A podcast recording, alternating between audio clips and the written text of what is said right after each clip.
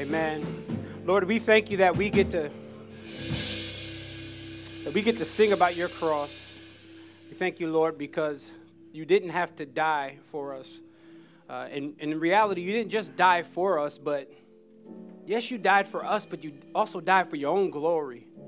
Because it was the way that you decided that you would ransom our own sinful hearts and put us into our right relationship with you. It was through the cross. And we thank you this morning as we gather ourselves to celebrate through worship and to celebrate through Bible reading and Bible teaching, and ultimately to celebrate through remembering what you did on the cross by taking communion. Father, we thank you and we pray that you would be with us in the remainder, of this gathering, for that you would be glorified and honored. It is Christ's name we pray. Amen. Well, good morning, Epiphany Church. How y'all doing this morning? Good, good, good. Y'all look great. It is a privilege and honor to be here gathered, uh, proclaiming the work of Jesus Christ. It's an exciting Sunday. Let, let, me just be honest with you guys. I'm a bit tired this morning. Got up at uh, 3 o'clock this morning and jumped on a flight with my oldest son. Can y'all thank God for my oldest son sitting up in the sound booth? Amen he's working despite the fact he had to get up with daddy this week. And I had to preach three times this week in, uh, in North Carolina at a youth conference. And the Lord was gracious to us. We got to see several youth give their life, like actually give their lives to the Lord this, this weekend. Amen. And we never take for granted the power of the gospel in, in impacting a young mind.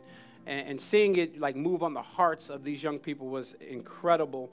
And so I'm, I'm a bit tired today. Nevertheless, I believe that the Lord does provide strength when it's time to preach His word. Uh, it's exciting Sunday, though, for, for a couple of reasons. Uh, the first reason is because we get to welcome a new crop of covenant community members into our church. Amen. Um, if you've been around for any amount of time, one of the things you'll pick up from our church is that we are passionate about going through books of the Bible. Uh, and when I say go through books of the Bible, let me just quickly define what that means. When I say go through books of the Bible, I mean go through all of the book, every verse, verse by verse, line by line.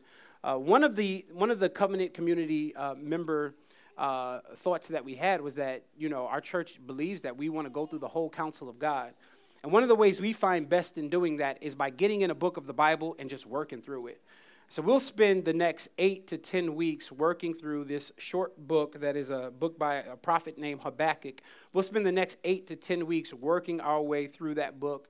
And I can promise you that some of the things that will come up will very, very deeply resonate with you uh, because some of the questions and thoughts and answers that go back and forth, I'm sure at some point you have, uh, you have asked. Here, here's, the, here's one of the concerns I have with uh, church today, modern church, particularly Western church, we tend to like books of the Bible that are outside of the prophets for some reason. And, and I want to I wanna prove this to you. One of my professors uh, did some research at a church that, a local church, that he knew the pastor. He went down to the local church and he did a, a, a survey of all of their sermons over the last, uh, I don't know how many years, since 2011. He did a survey of every sermon that they ever preached, and he showed us the results, and I want to show you the results. If you could pull that up for me. Here's the results that he found from this local church. If you look at this column, since 2011 all the way to uh, the end of 2017, in the Old Testament narratives, you see in that first column, they pretty consistently work their way through Old Testament narratives. If you look at the, the second column, Old Testament poets, they typically work their way through the Old Testament poets. They must have loved the New Testament uh, because they spent a lot of time in the New Testament. But I want you to look at that last column, the Old Testament prophets. Three times since 2011, this church, uh, which is a faithful church, by the way, this church got into the prophets. And I, I think there's really, there's two reasons why churches really don't like to preach the prophets. Number one, because they can be confusing. If you do not understand the time, you if you do not understand the overall biblical uh, theme and the message of the entire Bible, one of the things you'll do is you'll end up misusing the prophets. And we'll be looking for stuff to be fulfilled that has already been fulfilled in Jesus. And we'll be looking for stuff to be fulfilled that's not going to be feel, fulfilled until the end times. And so most people will typically try to stay away from the prophets. The other reason I think is because prophecy today just operates differently than it did in the Old Testament. And the reason it does, I love that. Whenever you know you're in a millennial church, when you don't hear amen, you hear facts. That's when you. I love it. It always does something to me. Um, what was I saying? You just threw me off, London. Oh, I was saying, I was saying. So you know, typically when we look at prophets in the Old Testament, there was a way that they prophesied that was very, very different than what we see today. And the reason is because they didn't have a completed book. They didn't have a completed Bible. And so the Lord would speak through prophets to keep his people in line and to keep his laws before them. But today we have a completed book. We still believe in prophecy, but we have a completed book. And so we, when God wants to speak to us, we get to open up 66 books. And so it just looks differently. And so most churches will try to stay away from the prophets. But he, here's the problem with staying away from the prophets. And this is why we're going to spend the next six to 10, uh, eight to 10 weeks in the prophets. What I'm holding in my hand is all of the major and minor prophets. This is from uh, Isaiah all the way to Malachi.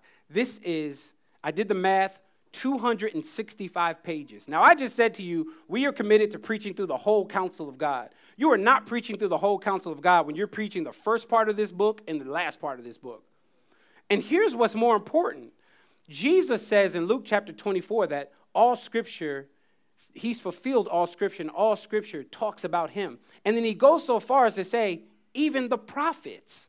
So, what I'm holding in my hand is talking about Jesus, but we neglect to get into these. For the next eight to 10 weeks, we will not only be in these pages, but we will spend a ton of time just working our way through the book of Habakkuk.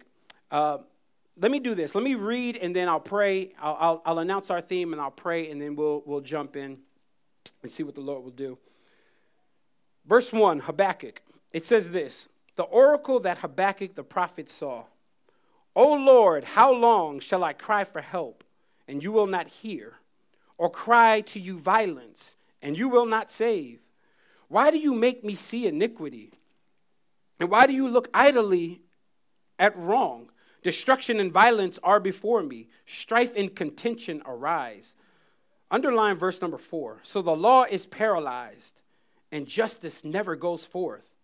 For the wicked surround the righteous, so justice goes forth perverted. I want to preach today for a short amount of time on the topic questions and complaints. Questions and complaints. Let's look to the Lord. Father, we thank you this morning. What a powerful start to this book opening the book with a bunch of questions and a bunch of complaints. Father, that's many of us in this room. Many of us in this room, we have some questions for you. If we're honest, only honest people will say, Sometimes, Lord, I just don't understand you. So, Lord, we can identify with Habakkuk. And Lord, I pray that you would speak to us out of what you've already spoken through your prophet in your word. Thank you for the infallible nature of your word. Thank you that it is perfect, it is without error. But we also thank you for the sufficiency of your word, that your word is actually able to help us to work our way through life. And so, Father, I pray that as we get into this Old Testament book, which is sometimes neglected, Lord, I pray that you would speak to us. Pray that Jesus Christ would be glorified. As always, Jesus says that the prophets spoke of him. May we see Jesus and get a glimpse of Jesus through this Old Testament book. So we thank you, we praise you, we give you the honor and the glory. Let everybody say amen questions and complaints. My father uh, was in the military. He was in the Marines for 22 years. And so I grew up, my, I grew up in the military. In fact, I grew up uh, in Fairfax, Virginia, and we were stationed on Quantico, in Quantico when, uh, when I first was born. And we bounced around quite a bit because of him uh, being in the military.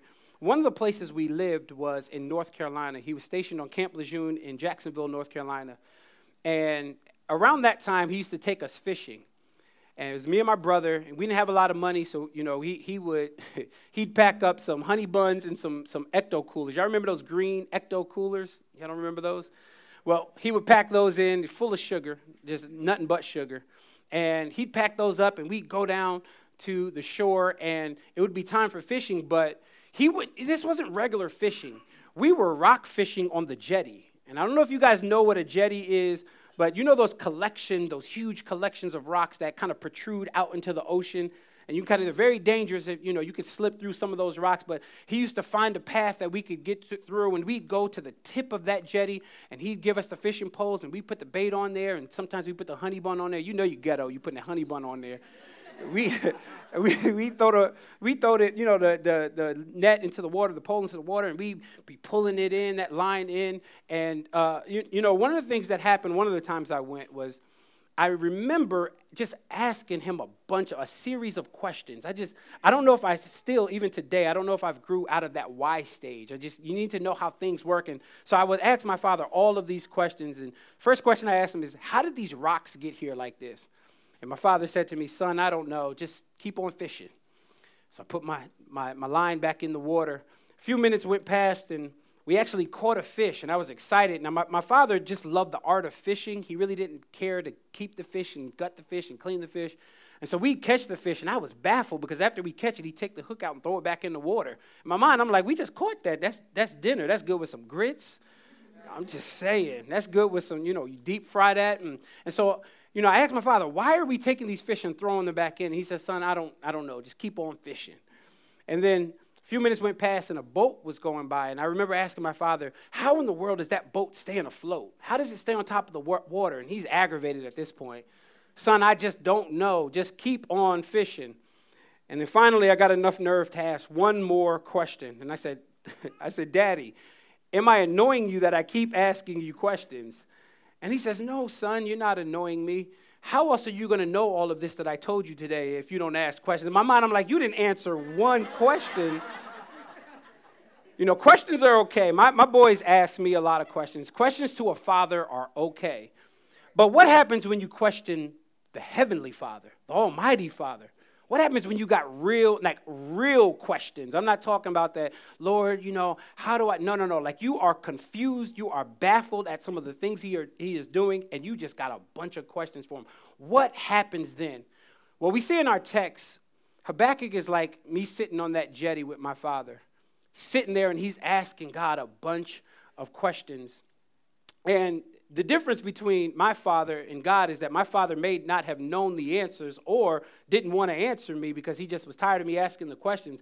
God knows all of the answer. He has all the answers. Hear me.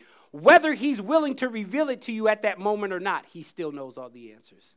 There's not a question that God is like, oh my God, that stumped me. Let, let me get the, the, the Trinity together. Let me get the, you know, Jesus and the Spirit together because I'm just, I'm, I don't know, I don't know the, no, he knows every single answer. So every question that Habakkuk is going to ask, God is like, I already know.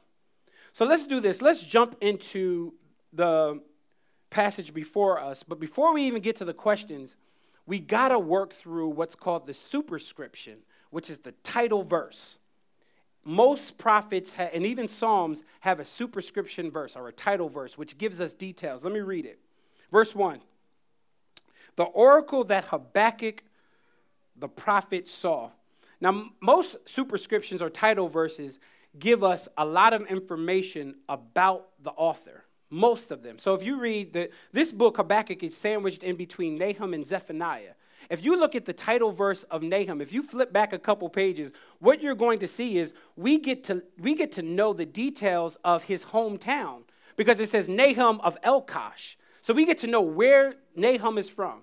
If you flip over to Zephaniah, we don't get his hometown, but we get his family's lineage.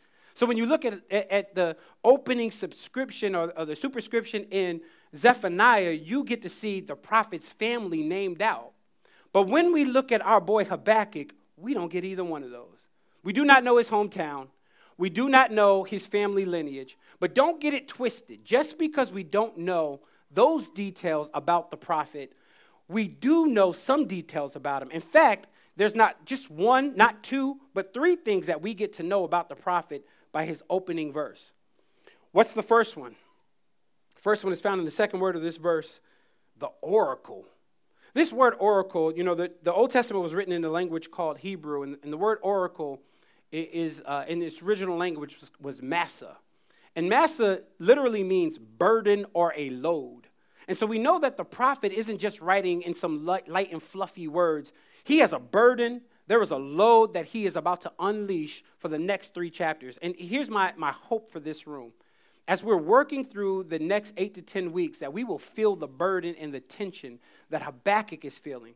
But don't just note that he has a burden or a load, note the multifaceted nature of his burden. His burden, number one, you're going to see in his questions today, is he's confused on how his people, which is uh, Israel, and there's a tribe in Israel called Judah, which Habakkuk is the prophet of. He's confused on how his people, God's people, are acting a fool. He does not understand it. He's confused on how the people that are within Judah are acting wicked and God is still blessing them. He's baffled by it. And so he opens our text today by just asking questions about that. But then later on, you're going to see that God is going to give him an answer, and the burden and the load begins to be heavier. Why? Because the answer he gets from God, he does not like. Because the answer he gets from God is, Oh, you think that I'm not working? Yes, I'm already working. I, am going to punish the, the, the wicked that are within Judah, but how I'm going to do it, you might not like. I'm going to use the Chaldeans. They're more wicked than they are. And so the prophet is like, wait a second. I, I'm asking you to punish, punish Judah, but you're going to punish them with a nation that's more wicked than us? So the burden just continues. And so this burden that he has is going to be expressed through each word that he uses within this letter, all three chapters. There's another detail we get in the superscription. So it says the, bur- the oracle or the burden Here's so simple that Habakkuk, we get his name. We get to know the author's name, not just the author, but we get to know the prophet's name. Now, here's what's interesting about knowing his name.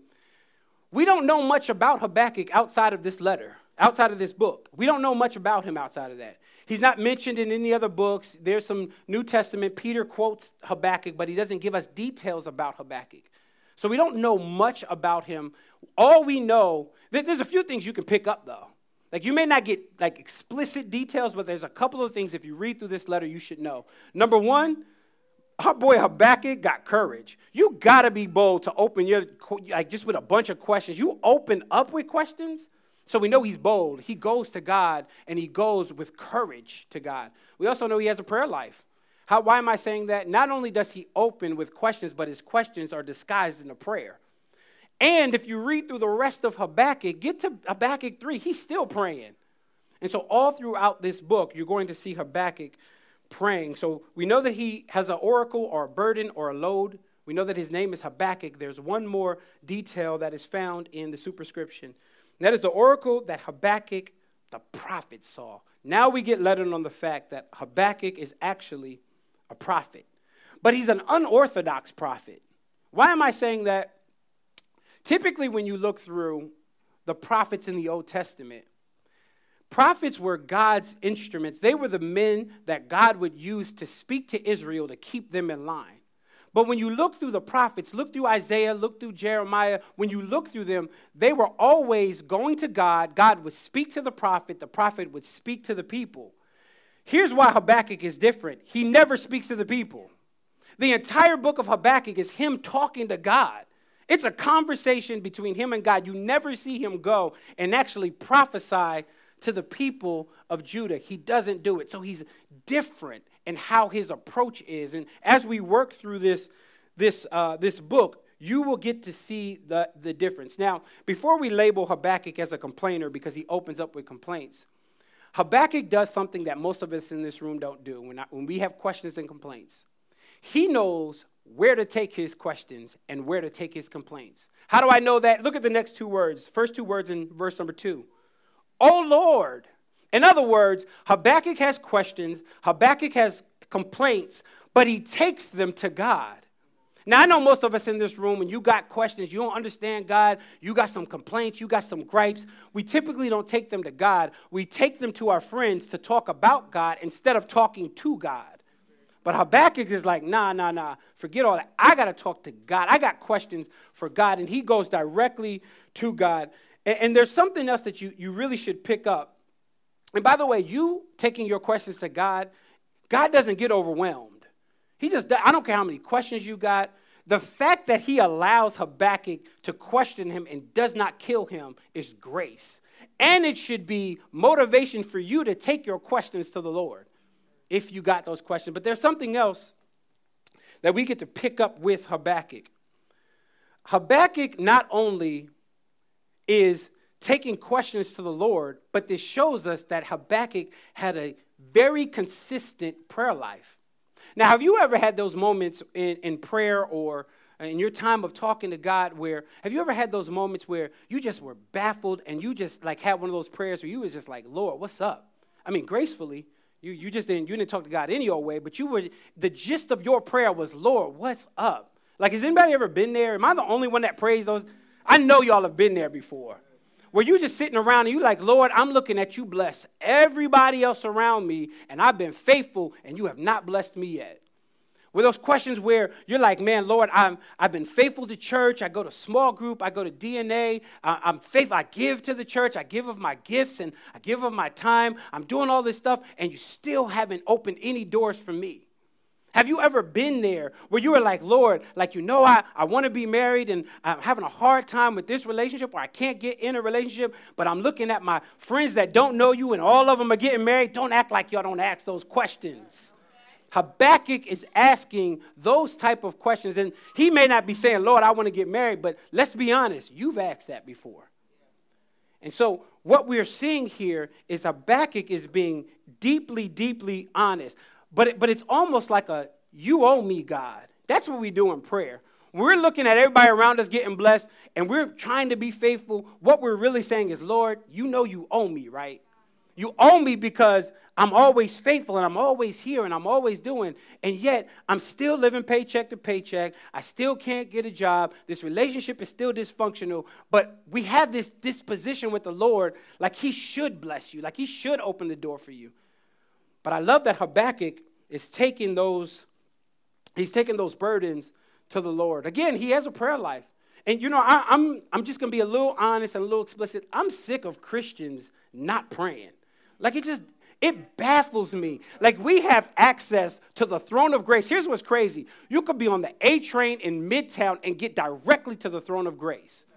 Like, like this crazy to me. But yet, we go all week without praying. Some of you go all day without praying. But then we look at other religions like Islam and we, we put our nose down on them, which I understand theologically. I get it. I get it. It's heresy. I get it. But here's what I know someone that is a Muslim probably has a more faithful prayer life than you do. I used to go to a lady that used to cut my hair, and she was a Muslim, and everybody in the barbershop was, was, uh, you know, was, was deeply into Islam, and she fully garbed up, and she, she could fade too. I'm just saying, she was nice. And she would cut my hair, and there was a point in the day where all of them would stop. No matter, I don't care who was in the chair, they would stop and they would drop to their knees and they would pray right there. I would have half a uh, burn, you know, just this part would be done. My, my other half of my hair is not done, but she would stop and she would drop to her knees and pray. But here's, you know, we only go to God when we got issues. We only go to God when we need something. He's like that genie in the bottle. Like, Lord, I need you now. I need you to come out. But what happens to faithfulness in prayer? What happens to consistency in prayer? Colossians chapter 4, verse number 2 be steadfast in prayer. Continuous. You should always, like, you should never get far away from, the, uh, from a prayer, especially because you have direct access to the throne of grace no matter where you are. And God's not in heaven like, I'm nervous because too many people are praying at this time. He's, he can handle it. Question is, are you faithful in praying? There should be two ways that you pray. Number one, you should go throughout your day and you should always be praying. I mean, while you're walking, you know, if you got to make a decision real quick, you should stop and pray. Sometimes you got to run to the bathroom and just hip, slip up a prayer. Anybody ever did that before? That's a good prayer in the bathroom. I'm just saying, you just get to your knees if you don't, you know, if it's too not, not nasty, you know, but if it's a clean bathroom, get to your knees and just pray to the Lord. That's one way to pray consistently throughout your day. The other way is there should be two knee prints in the carpet of your bedroom that you get on your knees and you get before the Lord in faithful prayer. Habakkuk had a prayer life, and we uh, must also have the same prayer life. And here's what's interesting about Habakkuk's prayer life Habakkuk's prayer life was consistent even when God wasn't answering him. How do I know that? Look at verse 2. Oh Lord, how long shall I cry for help, and you will not hear? Or cry to you violence, and you will not save. In other words, Habakkuk is like, Lord, I've prayed this prayer more than once. See that we don't do that. We pray at one time and we think we're done with it. Habakkuk is like, "Well, you didn't answer it the first time, so I'm gonna go back to you." How do I know that? He says, "Lord, how long am I going to keep crying and keep praying this prayer, and you haven't answered?" I was talking to the church uh, on Wednesday during our, our Bible study, and I was we were just talking about how much of a blessing unanswered prayers are. In fact, I said, you know what, do me a favor. Everybody pull out your phones or your devices or pull out your, your journals, and I need you to write down one prayer that you are grateful the Lord didn't answer. See, we don't do that. We want God to, and we love testimonies of God answering prayers. We do not like the feeling of the fact that I've prayed and God didn't answer it. But can I promise you, that may be a blessing. Because God sees a lot further ahead than you do. Like, think of some of the prayers that you've prayed before, how fickle your prayers were how inconsistent our prayers are. We pray some things that in our mind, if you think back just 10 years, you're like, God, thank you didn't answer that. Some of you prayed to be married in that relationship. You looking back going, thank you, Lord. I need a lady right now to just say amen. amen. Thank you, Lord, you didn't answer that one. You ever been looking on Facebook and go like, God, thank you, Jesus. because this wasn't the one, and I knew this wasn't the one. Like, come on, we gotta be real in here. You gotta, you gotta have, you gotta have those moments. Unanswered prayers are blessings. Like I, I do not just get excited over the things that God answers. I get more excited when I look back and say, God, you blocked me from it. You kept me from that. And so what, what Habakkuk is doing in our text is Habakkuk is going back to the Lord over and over again. When God does not answer prayer, it is not wasted time. When God does not answer prayer, it is not that you did something wrong. It may be, and here's the crazy thing even though Habakkuk doesn't know what the answer is, when we get to the answer next week, God was already working. Like Habakkuk is praying, and he's like, I keep crying, I keep crying. God's in heaven, like, you can keep crying, but I, am going to work in my time. See, that, that's, that's a good prayer. When you pray it to the Lord and you say, Lord, I'm submitting it to you, and whether you do it or not, I want it done by your will, not my own. Because when we do it by our will, we typically mess it all up. Answered prayers are a blessing. And in this prayer, you feel some tension because he says, Oh Lord, how long shall I cry to, for help? And you will not hear or cry to you violence. Please, he's going to say violence twice in our passage. He says, I cry to you violence and you will not save. Here's what's interesting Habakkuk's prayer, that's really a complaint, is against Judah, God's own people. So when you think of this word violence that he's talking about, he's, talk, he's not talking about a violent nation. He's not talking about another godless nation that does not know him. He's talking about his own people are violent. And so what, God, what Habakkuk is doing, he's going to the Lord. He's like, Lord, you're, you're blessing them. They're prospering, but they're violent people. And don't just notice that he uses words like violence. He has more questions, one more question, and in the next question, you're going to see that he's going to he's going to talk about violence but he's going to use some other words to describe believers. His people god's people. Look at the verse. Verse 2 oh lord how long shall i cry for help? And you will not hear or cry to you violence and you will not save verse 3 why do you make me see iniquity? Why do you make me look idly at wrong? Destruction and violence are before me. Strife and contention arise. Please notice that in his additional question Notice the, the words that he describes God's people with. I'm just going to read them. Six words iniquity, wrong, destruction, violence, strife, and contention. Here's my question to you in this room Are you known as a violent person? If you've trusted in Jesus, are you, know, are you known as a person that is destructive? If, you are, if you've trusted in Jesus, are you known as a contentious person? Do you know what contention means? Contention means a person that is debatable and controversial. That's what it means. Like the believers during this time, God's people were controversial and always debating. Like I don't know how I don't know how y'all feel, but when I have to debate with believers every time we talk, like you ever talk to somebody and you, I mean, y'all could be talking about anything. Y'all could be talking about, you know, the basketball game last night between the, the, the Duke and, and North Carolina, and everything's like, oh, well, let me tell you how many points. Like, or even scripture. Sometimes you can give just a encouraging scripture, and the response you get back is a debate, contentious. And let me promise you, contention is always immaturity. Like, I don't care how much scripture you know, and, and sometimes people really, when they're contentious, really what they're doing is they want to show you how much scripture they know. They want to floss. I, you know, I, I can't, I fight in the world with the devil all day. We have no time to come amongst our brothers and sisters and debate about silly stuff. I mean, dumb stuff. But the Bible shows us that God's people were contentious. And I'm willing to bet some of you are contentious. And here's the crazy thing is, you may not be contentious face to face, but Facebook, you get real contentious. You get bold on Facebook. I ain't got to face you and actually take back your critique. I actually can just, what you call it, butterfingers. Twitter fingers. You just sitting there like, you know, and nobody can check you. You can be contentious as you want to. Like, we cannot allow contention to arise. You cannot be controversial. Everything can't be a debate. I used to be like that. When I first became a Christian, and, um, you know, I had this insatiable thirst for the Word of God, and I would read it and read it and read it eight hours a day. I'd just be in the Word of God. And I, what I, you know, started to breed in my heart was a sense of pride and contention. You know how I know the contention would arise? When my family members would say something, I'd chop them down. My friends would say something, I'd chop them down. I used to be the theological police. Nobody got time for that. When we come into the church, we want to celebrate it. Now, there's moments that you do need to correct. If somebody is wrong, you need to correct them, you need to push them, you need to challenge them.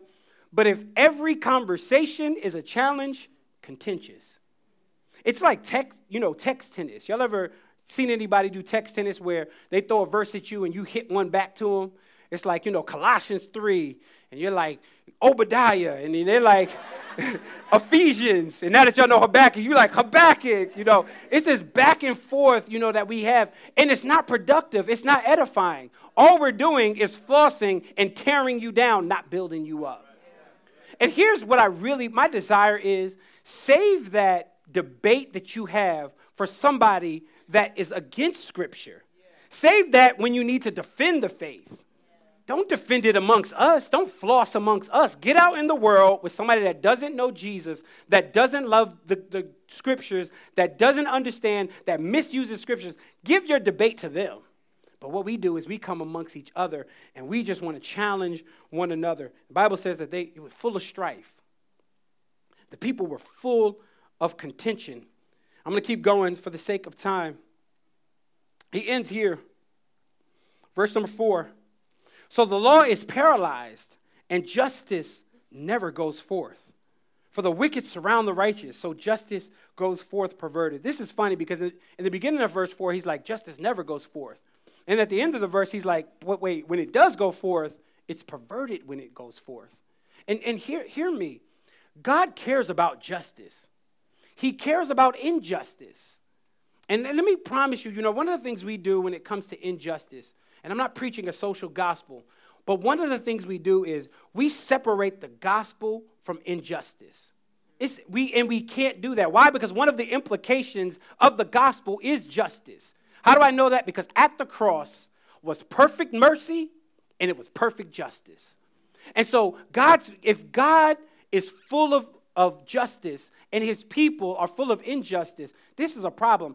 You know, Habakkuk talking about how justice is perverted. This means he understood Judean political system.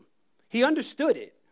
And what we do is we try to separate injustice and politics as though the gospel never should bear its weight on it. And so we see injustice going forth. And I'm not talking injustice just against your brother and sister, but even not, if you see injustice against a non believer, they are made in the image of God. We have to speak up. We have to say something. But what we do is we see the video and we be like, he shouldn't have reached for his wallet. He, he got shot because he reached for his wallet. And the problem with us having that position is we're perverting justice. We're not allowed, like, we need to stand flat footed on what the gospel says. And here's the thing about the gospel you know, when, when it comes to justice, and God's justice on the cross. Justice never happened on the cross the way we would see justice happening in our lives. In other words, we want to see justice happening when someone does something wrong, we want to see him get punished. But on the cross, justice was satisfied, but the one that should have gotten the punishment walked free. And the one that was condemned was innocent. But God calls it justice. And so in the gospel, you know, if you're in here and you don't know Jesus and you're like, man, what does this gospel thing mean? This means that, that Jesus Christ comes down from heaven, dwells amongst a bunch of sinners, goes to a cross, gets nailed to a cross, slapped in his face, his beard pulled out of his face, and he dies on your behalf and he does something crazy. He dies for your sin. And God says that's perfect justice. And here's where the mercy is you're not on the cross. And you should be on the cross but you're not on the cross. And you're, you know, you get saved if you have trusted in Jesus. It's not because you've earned it. It's not because you were so great. It's not because you had a consistent prayer life. He saved you, according to Romans, when you were yet a sinner. Before you had a chance. You know, I was talking to the, the, the group last night in North Carolina, and uh, we were talking about Luke 19, and I was talking about Zacchaeus. And it was amazing. You know, when you look at Zacchaeus, God is like, Zacchaeus gets up in this tree. Read it later, Luke 19. Zacchaeus gets up in this tree. The Bible says he's a tax collector. So we know he's a, he's a, he's a wicked man. He's the most hated man in town. He gets up in the tree, and Jesus sees him, and he says, Come down. I'm going to I'm gonna come to your house today. And then at the end of that passage, he says, Salvation has come to your house. Here's what was interesting. After Jesus has this encounter with him, he then says, I'm going to give back anything that I've defrauded, I've stolen from people, I'm not going to give just that back, but up to four times. Now, here's what's crazy. He says I'm giving up to four times, but he's not doing it in order to earn Jesus' love. Jesus saved him while his butt was in the tree. He already said, I'm coming to your house today. And then the response to Jesus coming to his house was, Oh, God changes everything. Let me now give back because people I have defrauded. And now, you know, I don't want to defame the name of Jesus. I don't want to go out and steal from somebody else and they say, You really weren't saved. And then they question if Jesus has power to save. And so he gives back. The point I'm making is if you're in this room and you haven't trusted Jesus, you cannot earn your salvation. It is a gift from God. It is by grace alone, through faith alone, and Christ alone. And so, what, what Habakkuk is showing us here is the, the justice that is going forth, that is perverted. He's showing us we got to speak up. And you know how I know that? Because he speaks up. And he doesn't wait till chapter 3 to do it. Does it in the first four, first four verses. He says, Lord, you can't let this happen. You can't let the, you know, he's showing that when injustice is taking place, chaos is all around. Every head bowed and every eye closed. As we begin this, this series today, I want to do so with a, with a real humble heart. I don't want us to look at Habakkuk as though Habakkuk is out of the ordinary, like he's different than us. The same, you may have questions, they may not be the same questions, but I'm guaranteeing that there is some type of similarity within the questions that you ask God and that Habakkuk asked. Because Habakkuk genuinely was confused by God. He was confused on how God could allow these things to happen. And if you have questions, real honest questions, my hope and prayer is that you would take them to the Lord and wrestle well. He's not offended because you asked him and told him you were confused. You should take that to the Lord. And those questions that you have, pray that you would read this verse when you get home and write down all of your questions. Say, Lord, these are questions I've been pondering in my heart, been thinking about them. Lord, I just need you to answer them. My hope and prayer is that He would meet you in that time. Father, I want to pray for everybody in this room because everybody in this room represents Habakkuk. We all do. All of us have been, had moments where we were baffled by what you've done or allowed. Help us to rest in faith. Later on, Lord, you're going to say in this, in, in this, in this chapter, or in the next chapter, you're going to tell him to have more faith. Just have faith. Lord, I pray that you would build up in this room a strong sense of faith in you, even when we can't understand you. Thank you for your word. May we be doers of the word, not hearers only, lest we deceive ourselves. In Christ's name we pray, amen.